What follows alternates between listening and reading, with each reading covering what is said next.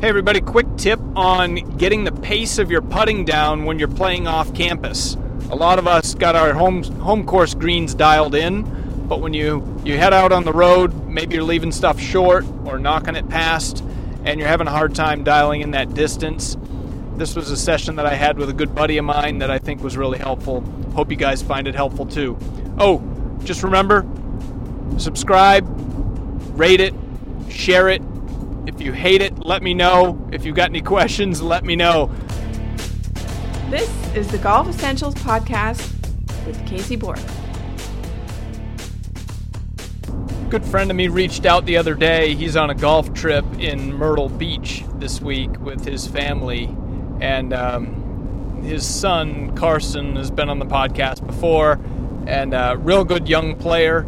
And um, so his dad is the friend of mine, and, and he reached out and he had a question about green speeds and adjusting to new places, new green speeds, trying to get that feel before your round and to figure out the pace that that you're going to need to go with on the particular greens that you're playing. And he asked for some tips on how I how I would recommend he does that.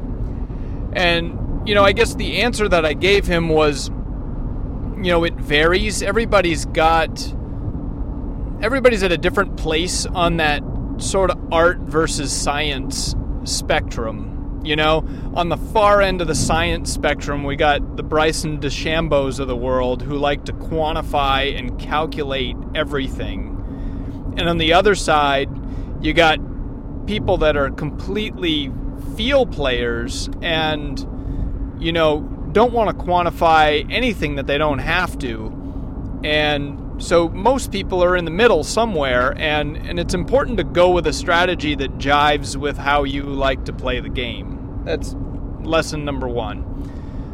But lesson number two, and what I what I told him what might be helpful, first of all, on the feel side, is you want to hit putts of varying lengths, varying directions, uphill, downhill, side hill, of course, and you, you want to get a sense, just a general sense, as to how the ball is rolling. Not only uphill, downhill, but uphill in different directions, right? Because especially when you're playing down south, you've got grain on greens, and sometimes grain grows in funky ways. And the way he said it, you know, he hadn't played much on grain, and he said, "Oh, it's like a cowlick."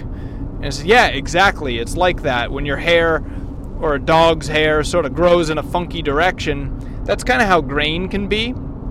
So when you're on the putting green, you want to feel stuff that's uphill, but hit some uphill putts to the north, to the south, to the west, to the east, hit some downhill putts in all four directions. And, you know, I'm probably overstating it, but you get my drift in that you want to get a good sense from all directions, all sort of permutations of those factors to give you a true sense of how the green is rolling. So the other, the, the last piece of advice that I gave him, and, and one that I think really resonated, was some some players, and it and it's helpful. This isn't helpful on a on an immediate scale, but over the months that you do this, you're going to gain some data just sort of intrinsically in your head. And what I'm getting at is you can you can pace off your putts.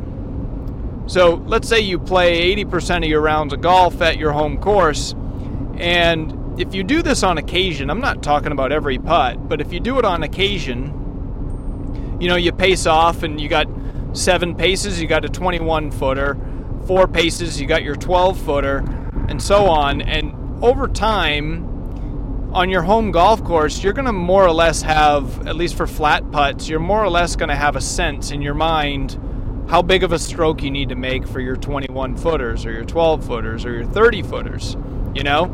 And you're going to sort of in your in your sense of feel, you're going to know what sort of stroke delivers what sort of distance. And so those other 20% when you go off campus to play some golf, you've got a benchmark and so you might get off campus and you know again it's sort of feel and there's no club selection in putting but you do have an idea over the over the months that you're doing this you have a sense of how big of a stroke or how hard of a hit it's going to take to to roll it about 30 feet And when you get onto these new golf golf greens, you you might say, "Whoa, my you know, my 30 foot stroke just hit it 50 feet. This, these are really fast greens, so I got to sort of dial it down. My my my 12 foot stroke just went 20 feet, and that'll give you an immediate sense of, on a relative basis, how speedy or slow the greens are compared to what you're used to. And you're going to do this automatically anyway in your head, but the pacing thing gives you a little more of a concrete benchmark that I think you can base you can base your uh, your execution on, and especially if you're going to be a little bit nervous or if it's a big deal or you're playing in a tournament, it's always nice to have a little bit of data, a little bit of numbers, um, something a little more concrete than eh, just sort of feels fast, you know. Um, so I think that really helped him and I hope you guys find that helpful too. Uh, some of you guys that that bounce around and play in a lot of different places, you might have a hard time balancing that the changing of the pace, and especially when you get on grainy greens, just hit them in a bunch of different directions, uphill, downhill, and you should get a good sense relative to your home track if you're doing a little bit of pacing. So, hope that helps, guys.